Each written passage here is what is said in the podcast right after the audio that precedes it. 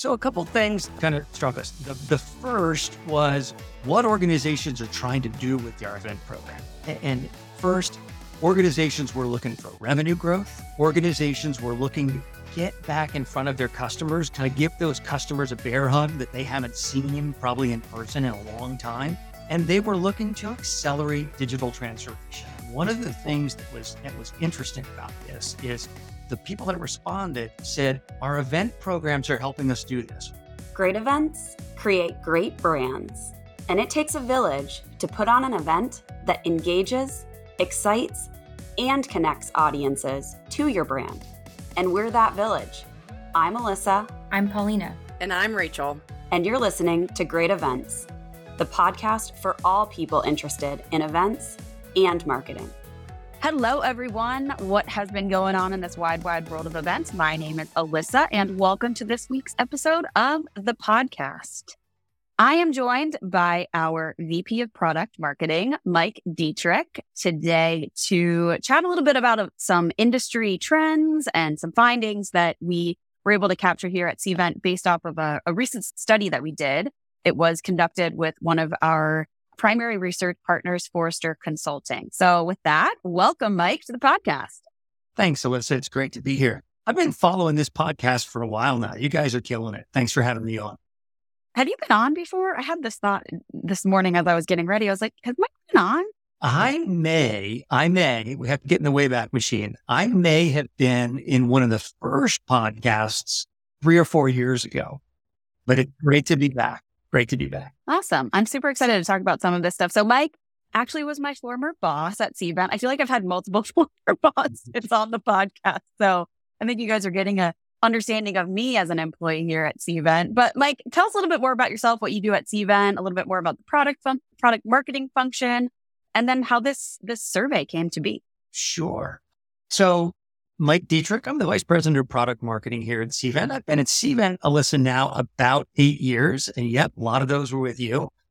And, been, and prior to that, kind of a lifetime spent in subscription based, SaaS based tech businesses, right? And, but one of the things that one of the favorite parts of my job on, on the marketing side is just keeping your eyes and ears super open to what is happening in the marketplace. I mean, we our marketing department sits on the seventh floor of Cvent. And one of my favorite saying is there's no unique wisdom on the seventh floor, right? You have to get out into the, in, into the world and into the market and hear what is happening and talk to customers. And so listen, that's kind of what, what prompted this study.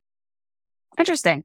All right. So I think that's a good segue to, um, you know, what we're attempting to do with this particular episode is translate some of those findings, some of that research to recommendations that you as an individual might think about as you're trying to evolve your own programs, trying to tap into some of that unique wisdom that exists out in the market. So can you tell me a little bit more about the study, Mike? When was it conducted? What was the actual purpose of it? Obviously, we kind of just covered that briefly here, but what were we hoping to glean from this information and who who was it that was surveyed because we do have a pretty vast set of customers at Cvent. Yeah. So so uh, listen, this is how this this started, right? So it, as we were coming to the end of 2022, it kind of struck us that okay, Omicron was behind us, and as we were all looking to 2023 and 2024, this this may be the, one of the first years we'd had in a while where we could build the event programs we wanted to build, right? Where virtual as a have to wasn't there anymore. We had this new toolkit of in person and virtual and hybrid. And, and how were customers kind of putting Humpty back together again when they had all of these formats at their disposal? So we wanted to go out to the market.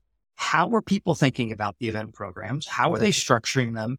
And then why were they structured them that way? So we went out Uh, globally, Alyssa. We went out to, to well over 500 meeting and event professionals. And so that, I mean, I mean, event planners, I mean, marketers. And we did this across the globe in associations, nonprofits, tech companies, in, in companies of all kinds of revenue just to get a sense of how they were doing this and why they were doing it that way. Very nice. So pretty broad, pretty open ended, yeah. but just really about the kind of changing landscape of events, if you will. Okay, so what were some of those key findings? We'll we'll kind of just cut to the chase for the listeners today. So you don't have to go and read the whole study if you don't want to. You can just listen to Mike and I chat about it. What were some of those key insight, key findings that we were able to glean from it? So a couple things, a couple things kind of struck us. The the first was what organizations are trying to do with their event program, and and a couple things really kind of came to the fore. First, organizations were looking for revenue growth. Organizations were looking get back in front of their customers, kind of give those customers a bear hug that they haven't seen probably in person in a long time. And they were looking to accelerate digital transformation. And one of the things that was that was interesting about this is we asked that's what they were trying to do, grow revenue, get closer to my customers and become more agile and more digital. And without exception, the people that responded said, our event programs are helping us do this. 89% said our event programs are core to our strategic path to growth next year. Wow. 75% said they were, they were, they were key to our customer experience initiatives. And one of the things that snuck up on us was 81% said that our events are going to help us accelerate digital transformation. So Alyssa, all those years that you and I spent on the other end of a virtual event, that started to get baked into people's DNA and how they want to experience events. Interesting. This reminds me of a campaign that you and I worked on together where events are business critical, right? Like that's, it's proof that events matter. We missed them during the pandemic, or certainly like the, I would say the, the diverse portfolio of events in person being part of that portfolio matters and was missing as a result of the pandemic. So coming back to this landscape where all options are viable was, was clearly important per the survey results, right? Yeah. Yeah. So it had, it, it had changed a bit because virtual and hybrid were now there in the toolkit. They were fundamentally more digital. Everybody kind of saw them that way. There was a great, there was a great finding that 77% of respondents said that their attendees were expecting much more digital features, even at their in-person events. So all those virtual experiences we had with, with video and with interactivity and with on demand afterwards all those things came into our expectation set of what an event should look like and feel like, even if that event is entirely in person. Was there any discussion in the survey, or I guess uh, insights gleaned from the survey about how businesses are quantifying some of those those insights through a more digitized channel, if you will? Was there any discussion around that? There was some good stuff and some yeah, and some stuff that's just such a head scratcher still. So there was widespread acknowledgement that the that the digital part of the events much more measurable, right? It's interesting as those events became more digital. I'm not talking about a virtual event. I'm talking about even the digital components of an in-person event. Widespread acknowledgement that this, this is measurable, right? This, all this, it gives us all this reach. It gives us all this data on our attendees. But unfortunately, the industry still really struggles. Alyssa, and I think you and I have seen this for five years. The industry still really struggles with how to capture all of it and aggregate it all. That's been a bugaboo on the event space now for, well, as long as I've been at Cvent. I know that where I sit and, and the function of the organization at Cvent has a lot to do with the enterprise space and different teams that are coming together. Was there any discussion around team structure, organization, digital teams becoming a little bit more interested or curious about what's going on and what has historically been a more analog channel, right? The events just to help with that quantification at all. Yeah. The the survey certainly pointed out that events were much more of a team sport now. Actually, one of the questions that was asked is who is now more involved now than they used to be? And and what we saw, we saw a couple of key functions that came to the fore of that. The first was sales. This is a great channel for me to get back in front of my customers and prospects in a deeply engaging way.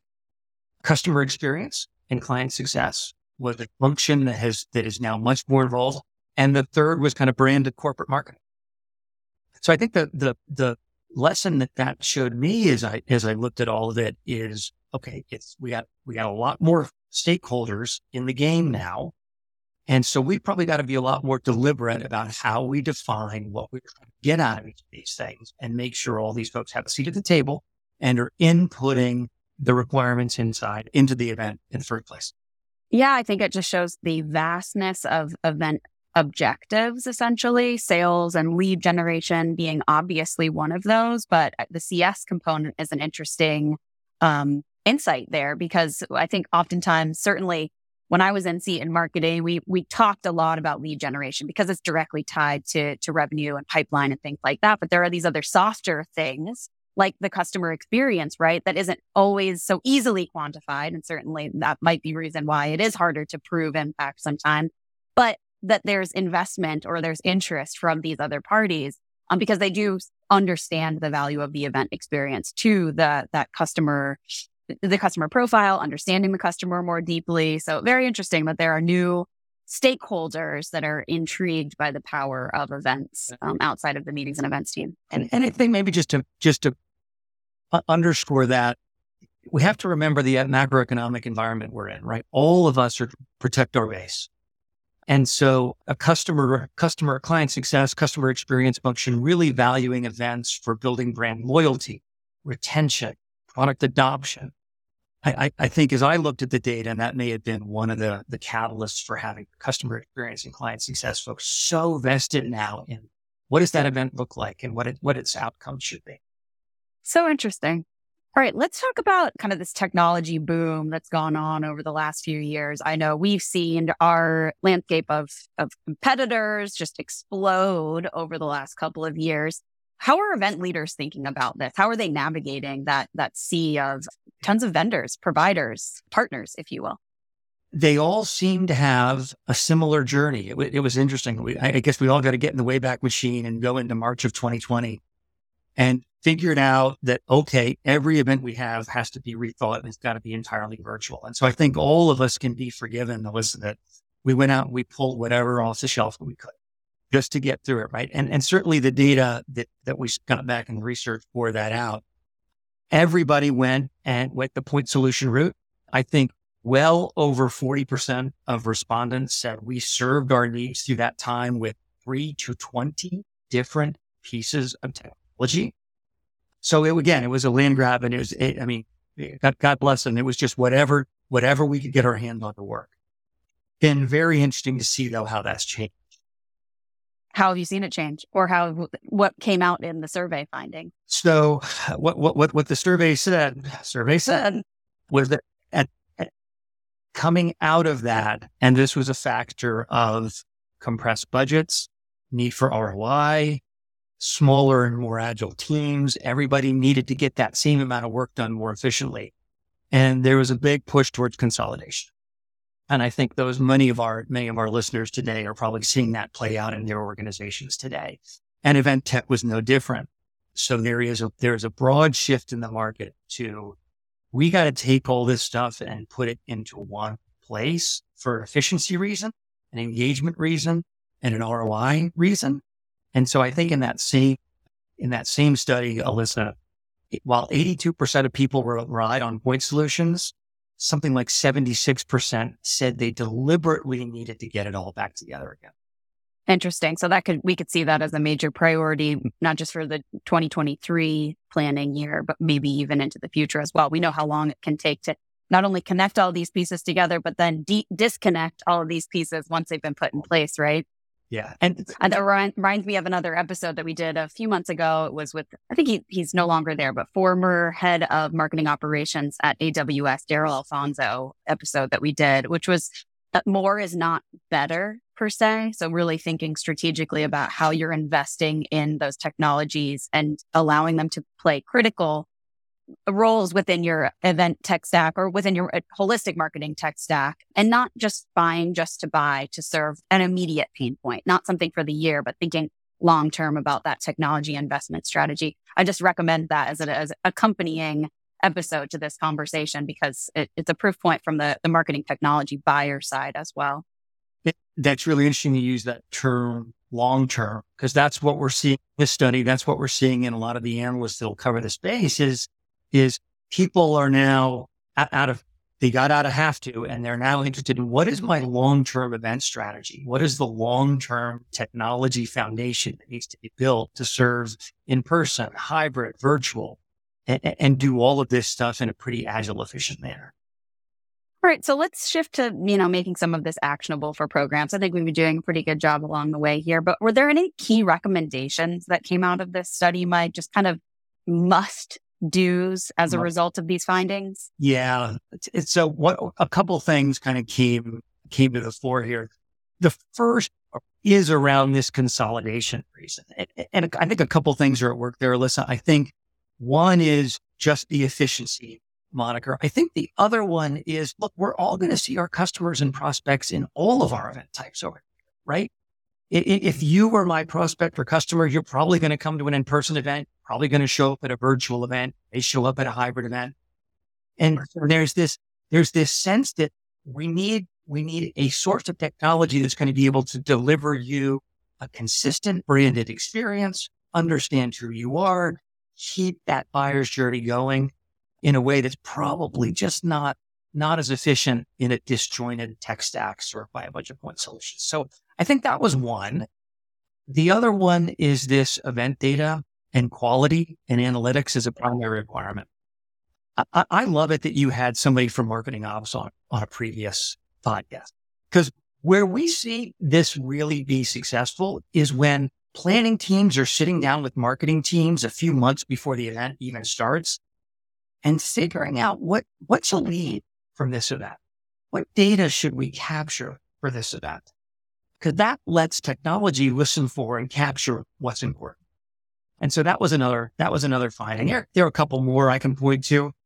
One was if you're going to see your customers in all kinds of events, virtual, hybrid, in person, go find people with expertise in all of them. One, one trick ponies are going to be tough here because you're probably just going to end up with siloed tech and siloed data and, and underpowering the execution effort one of those event types unless you've got somebody who understands all of them. And then the last one was, I think they were reading the market. ROI is on everybody's mind. It's the macro environment we're in. It's the macro environment we're probably going to be in for a while. And I think it is, Alyssa, the other side of that data equation.